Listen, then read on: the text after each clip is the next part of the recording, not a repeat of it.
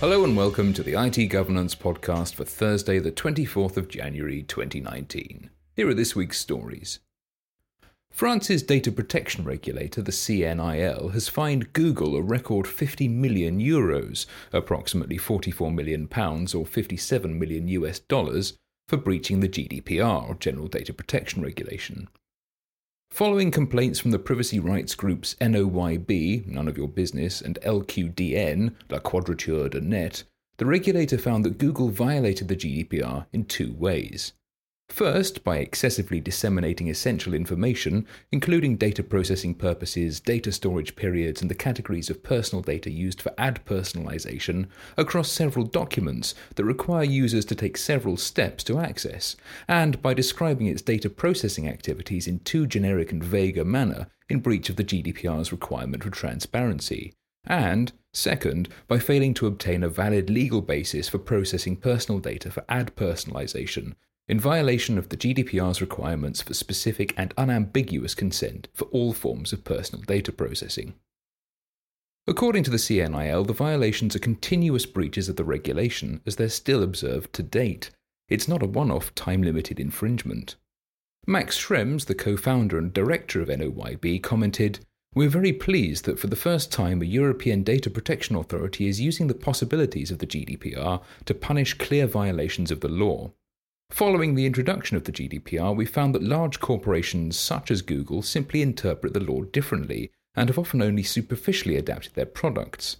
It's important that the authorities make it clear that simply claiming to be compliant is not enough. This isn't the only complaint NOYB has made under the GDPR. Last Friday, the group filed complaints with the Austrian Data Protection Authority against eight streaming services, including Amazon, Apple, Netflix, YouTube, and Spotify, for violating Article 15 of the regulation by failing to exercise users' rights to access. Schrems is no slouch when it comes to privacy campaigning. You'll probably remember that it was his complaint against Facebook that prompted the collapse of the US Safe Harbor Agreement in 2015, and the creation of its replacement, the EU US Privacy Shield although that could also be invalidated for the same reasons. Yesterday saw the conclusion of Facebook's appeal to the Irish Supreme Court over the High Court's October 2017 judgment and subsequent referral to the European Court of Justice of issues concerning the validity of EU US data transfers. According to the Irish Times, the Chief Justice, Mr. Justice Frank Clarke, said the court would consider what to do next and inform the parties in that regard. Watch this space. Talking of the Privacy Shield, the Register reports that the US may have finally complied with the European Commission's repeated requests to name a permanent Privacy Shield ombudsperson by the 28th of February this year.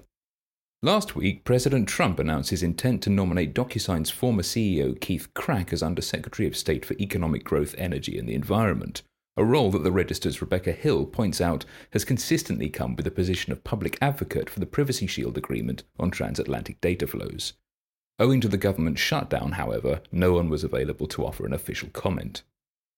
And while we're talking about the shutdown, you'll remember that last week I said that numerous federal websites had been rendered insecure or inaccessible because there was no one at work to renew expired digital security certificates.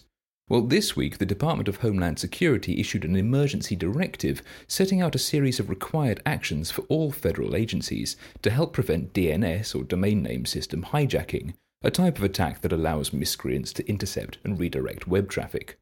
According to the directive, the department's Cybersecurity and Infrastructure Security Agency is aware of multiple executive branch agency domains that were impacted by a DNS infrastructure tampering campaign and has notified the agencies that maintain them.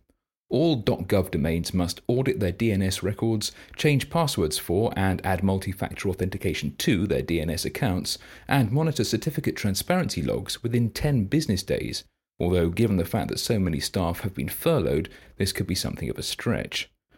According to researchers from FireEye, there's been a wave of large scale DNS hijacking attacks affecting dozens of domains belonging to government, telecommunications, and internet infrastructure entities across the Middle East and North Africa, Europe, and North America since January 2017. Preliminary technical advice, FireEye states, allows it to assess with moderate confidence that this activity is conducted by persons based in Iran and that the activity aligns with Iranian government interests. Well, that'll do for this week. Until next time, you can keep up with the latest information security news on our blog. Whatever your information security needs, whether regulatory compliance, stakeholder reassurance, or just greater business efficiency, IT governance can help your organization to protect, comply, and thrive. Visit our website for more information itgovernance.co.uk.